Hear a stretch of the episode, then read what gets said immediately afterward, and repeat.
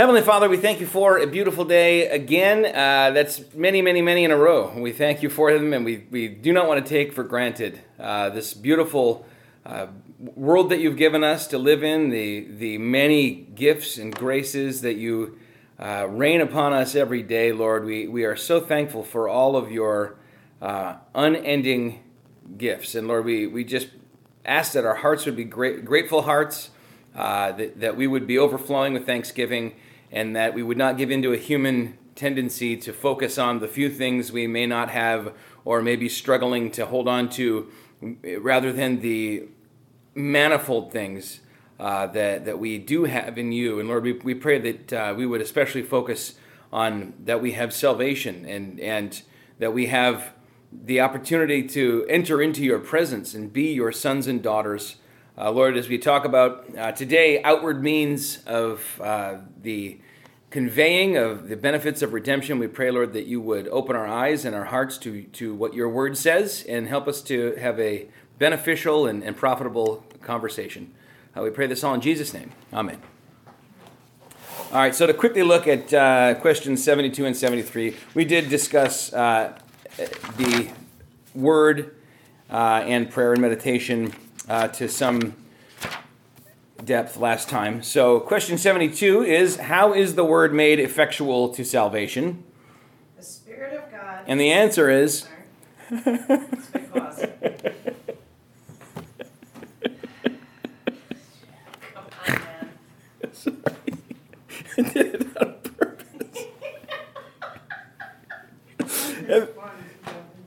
The answer is the Spirit of God makes the reading, but especially the preaching of the word, an effectual means of convicting and converting sinners and of building them up in holiness and comfort through faith to salvation. Uh, we did talk about the notion of reading, but especially preaching, and about the idea of proclaiming God's word uh, being more powerful than uh, any other way that, that you can convey the word. Proclaiming it out loud to someone. And I, I don't want to get into uh, whether Zoom counts or you know how you subdivide all the technology that we have. But um, when this was written, there was really two medium, right? Media. There was you could talk to people uh, God's word, you could proclaim it, or you could write about it and then they could read, uh, or they could just read it itself. And the divines want to put the emphasis on the preaching of the word uh, an effectual means of convic- convicting and converting sinners and of building them up in holiness and comfort through faith to salvation. So there's two aspects here. There's both the create the believer by the convicting of the Spirit inside of them, using His Word and drawing them to the cross, drawing them to Himself. And it is His Word by which He does this. And then once uh, you have believers hearing the Word preached and reading the Word, it becomes to them a comfort and uh, edifying force, building them up, making them more and more into God's people. Uh, I don't know if anyone tripped over the question itself how is the word made effectual to salvation? It makes it sound as though the word is the actual means of salvation if you don't read it very carefully uh, and of course, effectual to salvation. We're talking about salvation again in three tenses justified. You, if you put your faith in Jesus, you have been justified, washed clean, being sanctified now throughout your life, and will be glorified. These are all salvation terms and, and, self, and aspects of salvation. And uh, it is the sanctification for the believer uh, that is being conveyed to you. This is the, the uh, external and ordinary means of being built up and sanctified uh, is for God's word to be applied to you. Uh, for the unbeliever, the word itself is a means by which they are saved. Even their justification will come when God's word is proclaimed to them, the Spirit convicts them, and they turn in repentance and faith to Jesus Christ. Uh, God's grace, of course, is the ultimate means. Uh, but our faith is an instrumental means, and there are other, I mean, there are plenty of different kinds of, of causes and means. Uh, for example, if I call a uh, Uber. A guy comes and I get in the car. He drives me home. I get out my key and unlock the door and go. And you go, how did you get home? I mean, there are lots of different ways. Uh, but the main thing, obviously, that overrides all of this and is the driving force within all of this is God's grace. 73. How is the word to be read and heard that it may become effectual to salvation? Answer. That the word may become effectual to salvation, we must attend to it with diligence and prayer, receive it with faith and love, lay it up onto our hearts, and pr- practice it in our lives. Wow, those commas are a real mess. Aaron wants to get in a DeLorean and go back to 1677 and fix these commas. I, I, I don't, I'm surprised Spurgeon didn't actually. He So- he was quite an editor. So diligence, the one after that should be after prayer instead of diligence. That the word may become effectual to salvation, we must attend to it with diligence and prayer, receive it with faith and love, comma. Yeah, yep, yep. Okay. I'm going to fix that on our copy of this on the website. That's very confusing.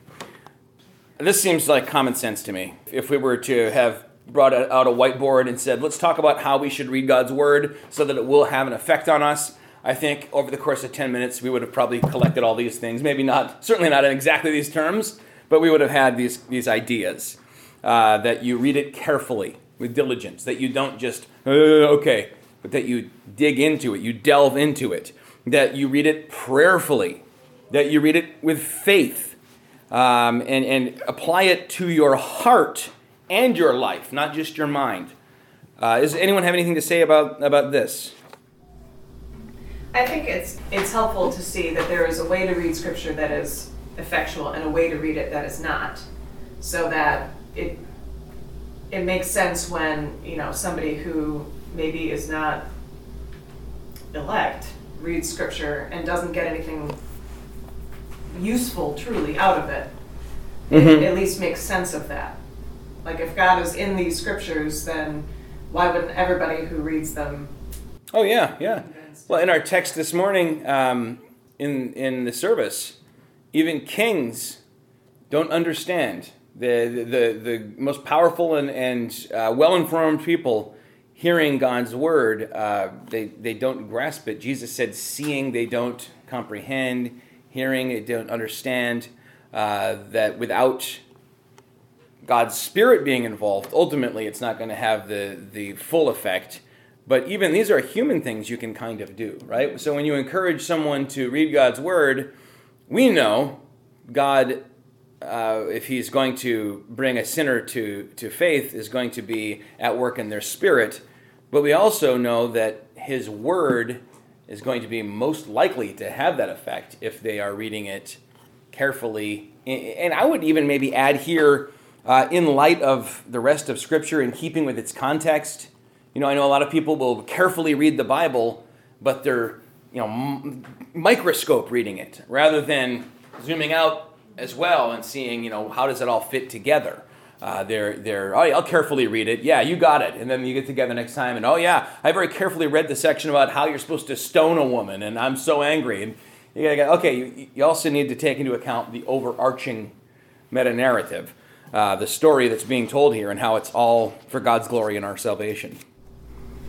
Well, I think too, this would be something that would make the difference between a faith that was kind of anemic, if you were a believer, but you really weren't reading God's word with these, you know, ways of doing it, versus if you were really laying it up into your heart and practicing it in your life and all of these things, it'd be a difference between a, a kind of maybe unfulfilling faith where you believed but you didn't really feel like it made a difference hmm. and a faith that was more fulsome.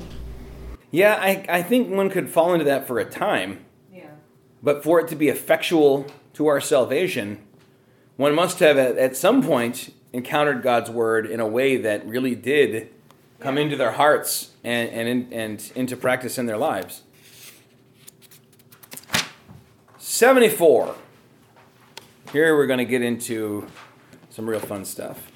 How do baptism and the Lord's Supper become spiritually helpful?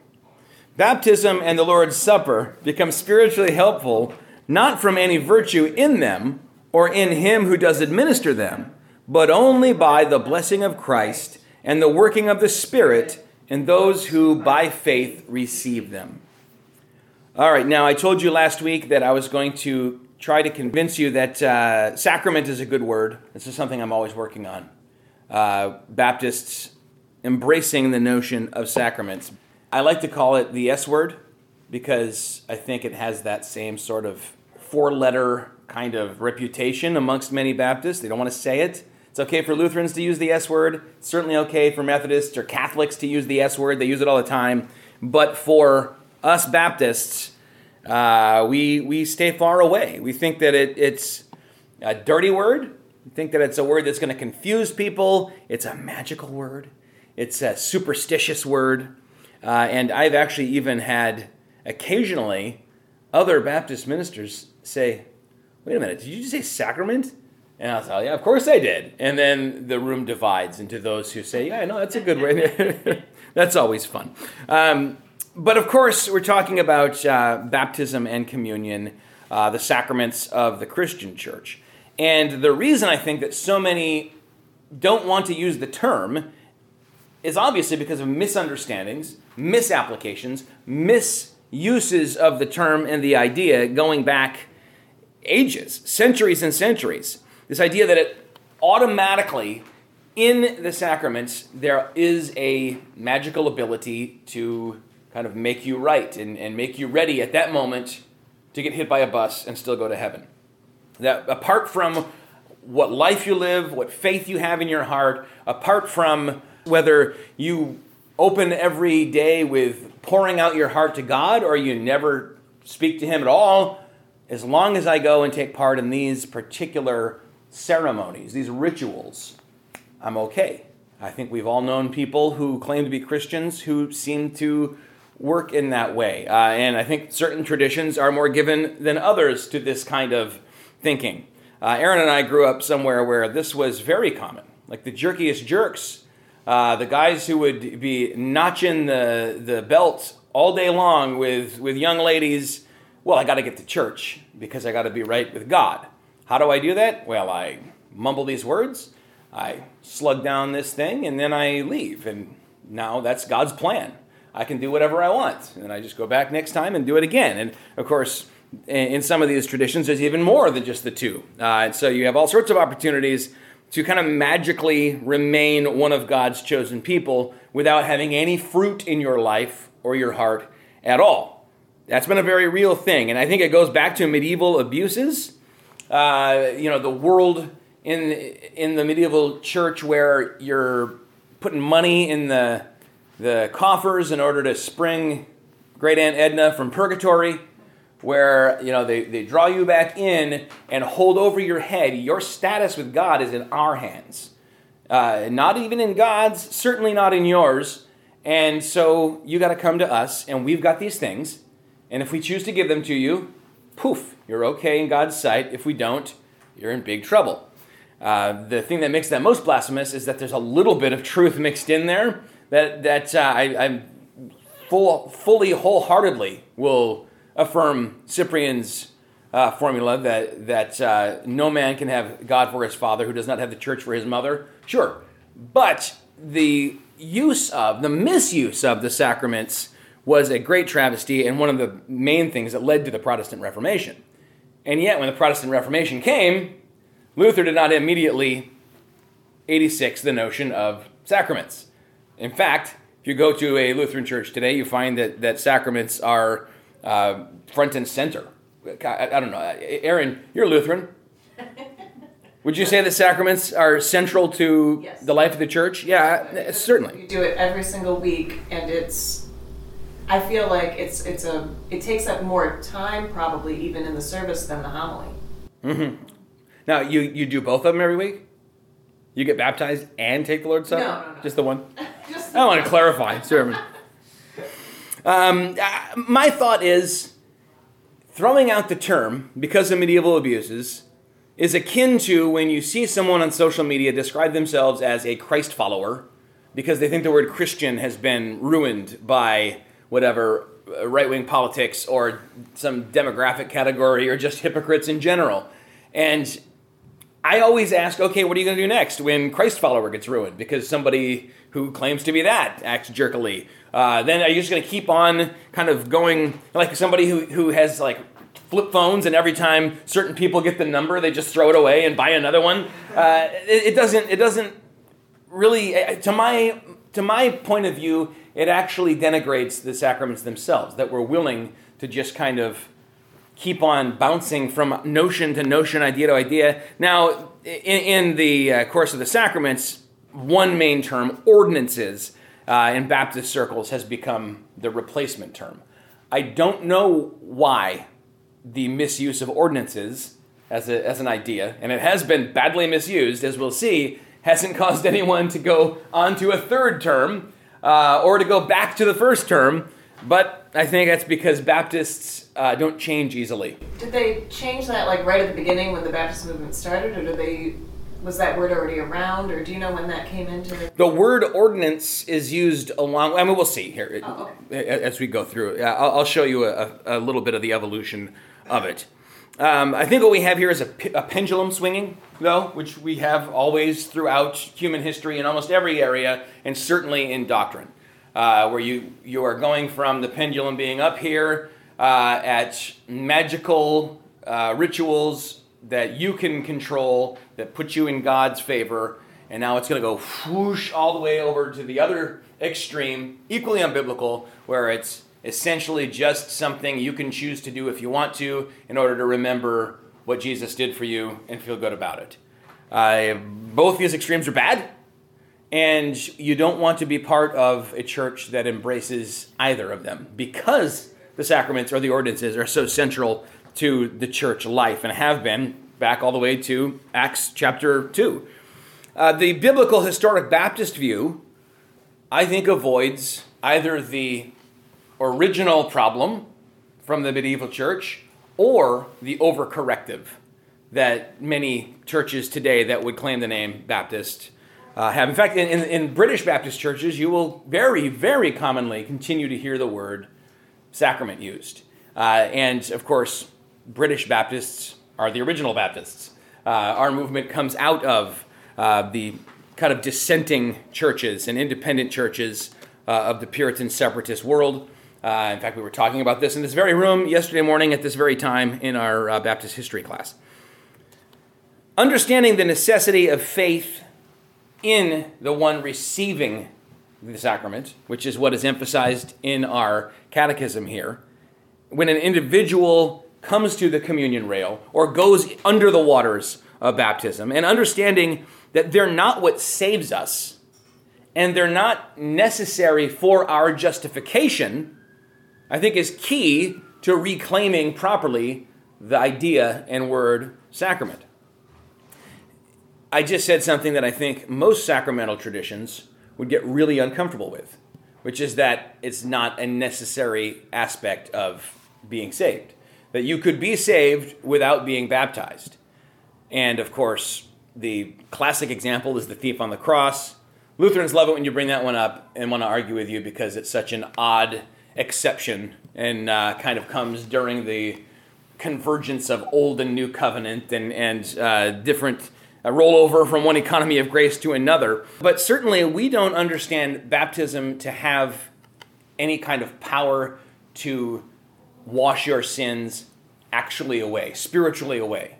We as Baptists see it as a outward sign of an inward faith, but not simply an outward sign for the people who are watching. God is at work in it, and so is the one who is being baptized, the recipient of, of God's work. The correct understanding of baptism and the Lord's Supper uh, as a sacrament, I think you find going back to the origin of the word. And I know I sound like a broken record. I'm always wanting to do that. And as always, like a broken record, let me warn you that that can be a very dangerous thing to do. Uh, if you if you always look to the etymology, the origin of words to find what they mean, you're going to wind up with some very goofy things and falling into some very serious logical fallacies. But this is a word that has been around in the Christian church for so long that going back to its origin is, is helpful. And it comes from a Latin word, sacramentum, which means a solemn oath. And it comes from a, a verbal root, which means to, to sanctify or to set apart. Uh, Roman soldiers swore a sacramentum, an oath of loyalty to the emperor and the empire.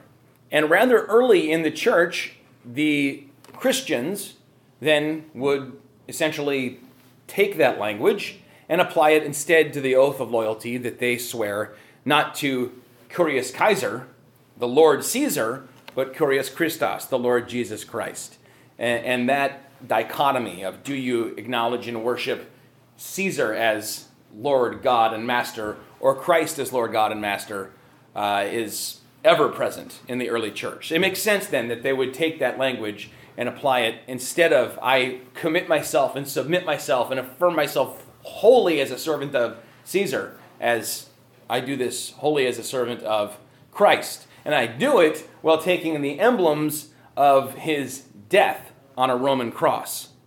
Uh, it was something that certainly the, the Romans hated and probably fueled some of their persecution. A, a sacrament is a picture, yes, it's a remembrance. Do this in remembrance of me, but it is a living picture. And I think that is the part we don't want to miss. It is a living picture. And it, it is a sign, yes, but because it is a sacrament, it is tied incredibly closely to that which it signifies. It's a visible sign of an invisible grace. It is something that you can see and hear and smell and feel that is tied to something that you maybe can feel, but otherwise, with your senses, can't really um, even experience other than spiritually, and then in these glimpses of these living pictures uh, which God has given us as a grace, a gift. Our Baptist forebears called the sacraments the means of grace. That is language you'll hear in Reformed churches, in Lutheran churches, in Presbyterian churches, uh, and I often Baptists will balk at that. The idea that it is a means of grace, that I am able to take the bread and the cup, is a means of grace that I go underwater, or even a means of grace that I hear God's word preached. They say, no, no, no, no, no. The, the grace is simply by the means of faith. And we say, we're not talking about the grace that initially saves you and washes you and brings you from death to life, but rather the sanctifying grace that continues to build you up and comfort you and make you able to serve Jesus, uh, to, to give you the power, the strength to overcome to the end, to give you perseverance, uh, to remake and uh, reform your spirit and renew your mind. All of these things that we long for. People who say, "Oh man, I, I, I keep on reading my Bible and I and I keep on praying, but I'm not getting any more like Jesus." My first question would be like, "Are you going to church and are you taking the Lord's Supper?" If you're not doing those things, that's like, you know, I'm not putting on any muscle. Well, are you eating any protein? are, are you eating at all? Right? I mean, are you taking in the things that, that are the building blocks of this stuff? These are very, very important in Baptist thought, just as they are in every other type of uh, Reformation tradition. Until rather recently, when for some reason the Western Baptist Church decided to downgrade them from sacrament to something less. Uh, again, British Baptists still use the term a lot. American Baptists, it's fairly rare, although it's becoming more popular, especially in the American Baptist Church, uh, to hear the word sacrament. Uh, there's a generation of clergy now younger than myself, which is weird to me. Uh, and, you know, their robes and sacrament and, and very formal litanies and things for days. I think it's very cool. Uh, and I hope that God will use that to help the church rediscover some of the mysteries of the faith that have been sort of just written off so that we could be very business casual about it and use mission statement language and all this sort of thing to describe something beyond our ability to even grasp. Let's look at the history here. As early as 1614, if you know anything about Baptist uh, origins, you know this is really early. A Baptist confession in Amsterdam uses the term sacrament. That one I'm not going to put a ton of my eggs in, but it is there. Uh, 1678, I think, is far more significant. Now, remember, 1689 is when the Second London Baptist Confession, uh, from which our, our catechism is drawn, is actually ratified and signed But that's only because that's when people could come out of hiding and do it openly. It was 1677 where it was actually finalized. So 1678, a different group of Baptists, the General Baptists in London, uh, they write in the Orthodox Creed, these two sacraments, baptism and the Lord's Supper, are ordinances of positive, sovereign, and holy institution appointed by the Lord Jesus Christ. Also, it affirms dipping as the preferred biblical mode. It doesn't say immersion, it says dipping. Uh, and you hear in that both the use of the term sacrament and ordinance. They're, it's not a one or the other. It's not I'm an ordinance guy, I'm a sacraments guy. No, it, they're, they're both good terms, and they both describe baptism and the Lord's Supper, different aspects of it. So if you just call these things ordinances, you're actually using a broader term than probably what you mean. Uh, or, what is ordinance? Where does the word come from? So it's order, right? It's related to the word order. Yeah, like if you have a city ordinance, it's saying like in this in this zone you can do these things. or Mhm. Something that's ordained Yeah. And in the church, we're going to say it's something that was ordained specifically by the lips of Jesus Christ himself. So there are lots of things in the church that, uh, even for example, the Catholic Church considers sacraments that aren't ordinances. It's like a square rectangle situation. They say these things are uh, ordered by Scripture and by the church. They're they're given the, the stamp of approval as a sacrament. But for example, Jesus never orders confirmation or you know some of these things. Uh, an ordinance then is more specific, but it's also broader because Jesus ordained all sorts of stuff, and we don't make every one of them one of the two focal points of Christian worship, along with preaching and prayer and singing and meditation. Uh, the ordinance emphasizes our obedience. Sacrament, despite the root being, being a, a oath that one takes, uh, emphasizes God's working in it. So ordinance emphasizes our obedience, our participation. Sacrament emphasizes God's working in it. You can see how in the American church, where there is more and more a tendency to sort of strip away uh, the mystery, even the supernatural, from the worship of God, which is very odd to me, uh, and make it a kind of a natural thing. This is our origins, all the way back to the deists who founded our country. Uh, you can see how it would appeal to focus instead on what we're doing instead of on what God's doing, which is going to be a little scary and nebulous to us. We're not in control anymore. Now, it's noteworthy, obviously, that the word sacrament does not occur in this catechism. You're not going to find it anywhere. Uh, in fact, when you get to these passages here, obviously, the main difference between the Westminster Shorter Catechism, which is the uh, Reformed Presbyterian uh, thing that we kind of ripped off, and the Baptist Catechism, is going to be uh, this section on baptism because they're sprinkling babies, we're dunking adults, or at least believers. But the whole section is different in that you don't have any reference to baptism or the Lord's Supper being a sacrament. And yet, in that Westminster, uh, for example, in the Westminster Confession of Faith, there are 26 references to sacraments. And then you see what we did to it for the London Baptist Confession of Faith, and there are zero. It was a very intentional thing to remove that term every time it comes up. If you're in the Westminster Confession of Faith in uh, chapter 28, you read, Baptism is a sacrament of the New Testament ordained by Christ Jesus. You have there both ordinance and sacrament. Both good terms, both describing the same thing, probably from different directions. And, and you may have seen here, definitely what we see here is protecting against the still very fresh memory of abuses. And if you are Baptist in London in the 17th century, your experience with the church, the persecuting church, the state church, is not with the Roman Catholic Church, but rather with the Anglican Church. For example, say you want to go and pray with a widow who also holds Baptist views, and you go into her home and pray with her for five minutes, close your Bible, walk out the door, and her neighbor sees you and runs and tells the magistrate, you're then arrested for holding an unauthorized meeting. Best case scenario, they put you in the stocks and pelt you with clods of dirt and rotten produce. Worst case scenario, they cut an ear off and carve some into your forehead. So they're wanting to distance themselves from some of what they saw as the superstition of the Anglican Church. And part of this is going to be rooted in the sacramentality.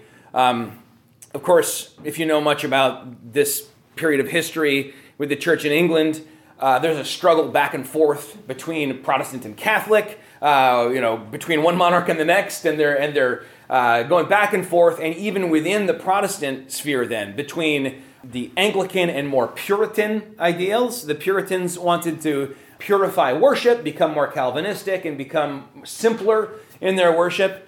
And so there's this kind of dragging back and forth. But through all of that, it's never safe and it's never comfortable to be a Baptist. They'll all persecute the Baptists at every turn. So, for example, under Elizabeth, you have the Book of Common Prayer, and it's meant to be a book that can be opened, and a Catholic and an Anglican side by side could read the same words in their hearts and minds, apply them just a little bit differently about what the Lord's Supper actually is and does, but with the same words could worship together. Nobody ever made one of those that would also include Baptists. Uh, and so the, the moving the pendulum, it makes sense to me historically. Just like when we are reading the Second London Baptist Confession of Faith, uh, it says the Pope of Rome is that antichrist and, and man of lawlessness, et cetera, et cetera. And you say, okay, historically, I see where you're coming from, looking at what the Pope was doing in, in that time in recent centuries and the Inquisition and all the rest, and how these are suffering uh, persecuted people. What I think they might have accidentally done, though, is I, I think to when I would play tetherball with Calvin when he was little, I'd actually like to play with you again now that we're more equally matched. I think it'd be fun.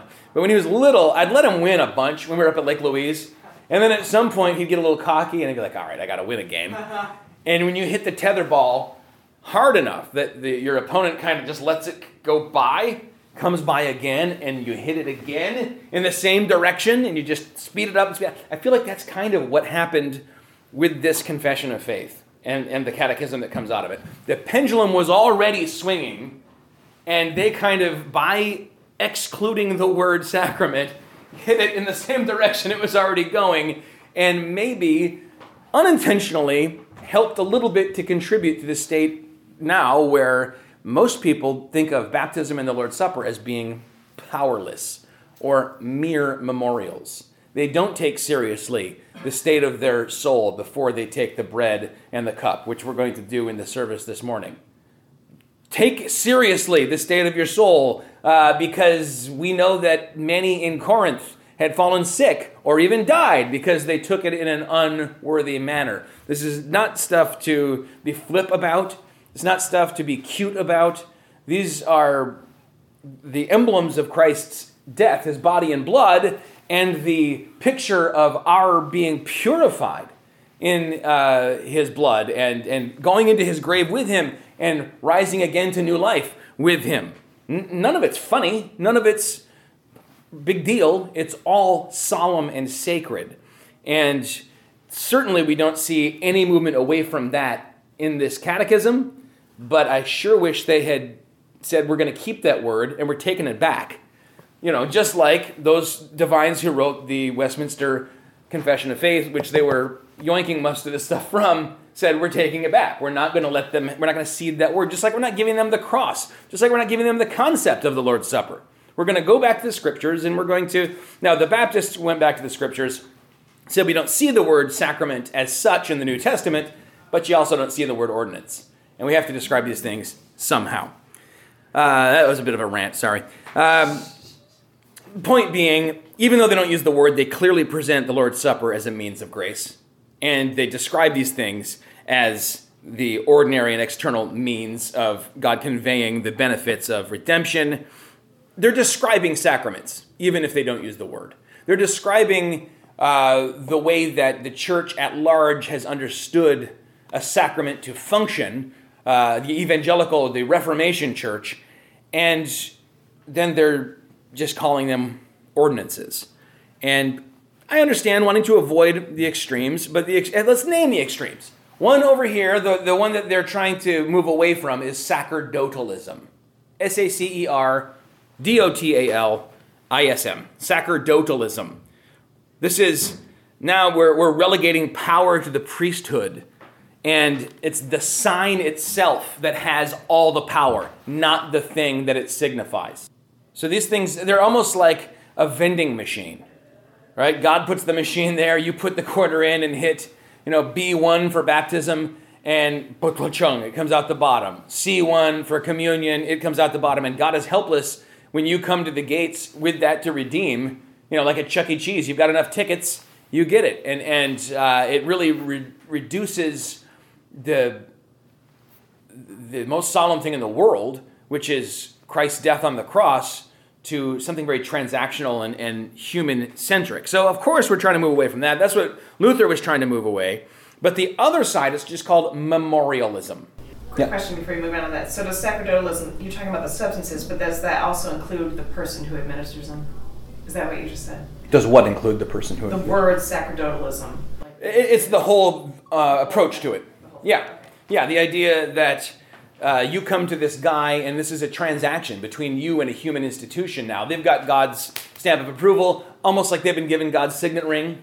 I don't want to make any other Christians into Haman in the story, but like they, they're, they're, they're now stamping the stuff. They would hold on to some of the statements of Christ to the apostles, like, whom you have forgiven is forgiven, and whom you have not, you know, withheld forgiveness is not forgiven. they'd say, okay, we have all the power here. You got to come through us, and we'll live very comfortably as a result, becomes the sad uh, end result of all of that. Um, Zwingli is the, the main guy behind the other extreme memorialism, and this is the idea that just as I look, I can take it off now. I haven't put that much weight back on, Aaron. I can still take off the wedding ring. Um, just as I have a ring on my finger indicating that I'm married, but watch this it's off, still married. It's just a symbol, okay? Whether I wear it or not, it's just a symbol. It isn't what makes me married it doesn't really have any intrinsic power. There are cultures where they don't even bother with rings, and yet they're still married. That was the Zwinglian view. It's just a, it's just a picture, and you could do it, you could not do it. Jesus said to do it, so we'll do it because you know it helps us remember when we have the Lord's Supper. Do this in remembrance of me. That is an aspect of it. But the mir at the beginning of mir memorial is going to say that's all there is to it. And so, in that way, I could sit and, well, the cross is covered here, but I could, if I put the screen up, I could sit and look at the cross. Remember what Jesus did for me. That would also be kind of equally beneficial in the same sort of way. Now, Jesus didn't command that, he didn't ordain that, so it's not an ordinance, but that's the only difference. Jesus said, When you're going to remember me, here's a good way to do it. You could eat some bread, drink some wine, and then you'll remember me. And it's a mere memorial. The recent aversion to the use of the word sacrament and approaching it as a means of grace seems to be a historical anomaly even for Baptists. In my, I'm going to just say, extensive reading of, of Baptist source material, I have never read an early Baptist call either baptism or the Lord's Supper a mere symbol, a mere memorial, or use other languages to convey that idea. A mere symbol, again, can't kill you. A mere symbol is not powerful. The very idea of like a cross keeping a vampire away is just a goofy thing from bad movies, cartoons, and, and jokes, right? Because this symbol, two lines intersecting, by itself isn't going to keep any evil person away. In the same way, if these are just a symbol by themselves, they aren't going to do anything to draw you near to God and convey to you the benefits of redemption or serve as a means of grace. Of course, it's not the action itself, but the heart of the person that is central here, that it's going to determine whether this is effective, effectual, or not, uh, whether this uh, serves, if it is effective, uh, to bless you or to curse you, to give you life or to uh, make you sick. Uh, marks uh, of the church, though, include simply preaching of the word and the sacraments. That's how central this is here. Now, now Luther, when he began writing on these topics, he said, What are the marks of the church? There are two uh, baptism and Lord's Supper, the sacraments, and the preaching of the word. If you have both of those rightly done, preaching of the word in Orthodox faith, right administration of the sacraments, you have the church present. By the time he was done writing on it, he had a third one, which was church discipline. You have to have all three of these things present, and then you've got a church. opposite happened when he's writing about the sacraments. He starts with three. Uh, and, and, this is coming out of seven, by the way. So he's coming out of a church where there are seven sacraments, goes back to the scriptures, and he starts with baptism, the Lord's Supper, and absolution. You confess your sins, and the church absolves you. Luther never got away from that being a good idea, and I think rightly so. We're together going to confess our sins, uh, and because of COVID, the deacons aren't up there with me, and so I will again declare, not by my power, but by the word of God, that your sins are forgiven. It's a good thing, but it's not a sacrament. He comes out, he comes out of it with two just baptism and the Lord's Supper. The seven in the, in the Catholic Church were baptism, confirmation, the Eucharist, which is the, the standard uh, Roman Catholic term for the Lord's Supper, reconciliation, uh, that, that's going to be confession and, and receiving absolution, marriage, holy orders, and anointing of the sick uh, for a time also called last rites. Uh, and these are all on equal footing then. And they're all kind of, it's almost like, and I don't want to be sacrilegious, but it reminds me of a video game where you can run around and kind of collect, like Sonic, collecting rings. And your sins make you drop them all, and then you can collect more. And certainly, that's an unfair way to paint broadly everyone in the medieval church. There certainly are extant writings of saints who were convicted of sin in their hearts and very cognizant of the ever present weight of guilt and wanting to be washed in the blood of Jesus. Yes. But for the illiterate masses, the presentation was hey, if you want to be good with God, make sure you put some money in this can, and then you can come in here and you can have, uh, well, you can't have the cup, but you can have the bread, and we, you know, we'll baptize your babies, we'll sprinkle them. And, and to that degree, Luther looked at it and said, this is an abomination, and we need to start purging things that are not of Christ, that aren't commanded in God's word. Uh, very near the beginning of his Reformation, uh, we go down from seven to two. Now, I don't think that it had built up to seven through clerical abuse or heresy. I think it was just a natural um, process of the church saying, this is important, this is talked about in Scripture, this is something that is beneficial. And as things became uh, more and more formalized by papal bull and church council, and as these early church councils had already hashed out the core of Orthodox Christian doctrine, we get out now into kind of outlying things. And they start formalizing, well, this is how the sacrament of marriage works. This is how the sacrament of reconciliation is meant to work. And they become uh, just as formalized as baptism and the Lord's Supper, and then they become equal to them as, as sacraments. Uh, the Reformation returned to the Bible and the earliest teachings of the church strips all that away. And yet, it doesn't strip away the word or the idea of a sacrament.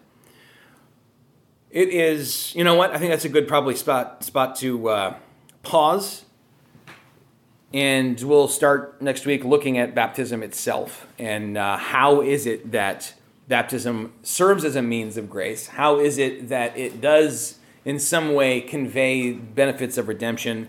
Uh, the questions here are going to ask us who are the proper recipients. Are infants of such as are professing to be baptized uh, proper uh, subjects of the administration of baptism? And predictably, it's going to say no. Only those who have put their faith in Jesus Christ. Baptism rightly administered by immersion or dipping the whole body of the person in water in the name of the Father, Son, and the Holy Spirit, according to Christ's institution. Uh, and we're going to get then into uh, a number of questions about what, what it means to have been baptized. Is it simply something that you do in order to mark an occasion, like getting a tattoo, or does it set a new trajectory? Does it have a real impact on your life? And then we will probably the next week or the one after maybe get into the idea of uh, the Lord's Supper as well and talk about how it is a means of grace.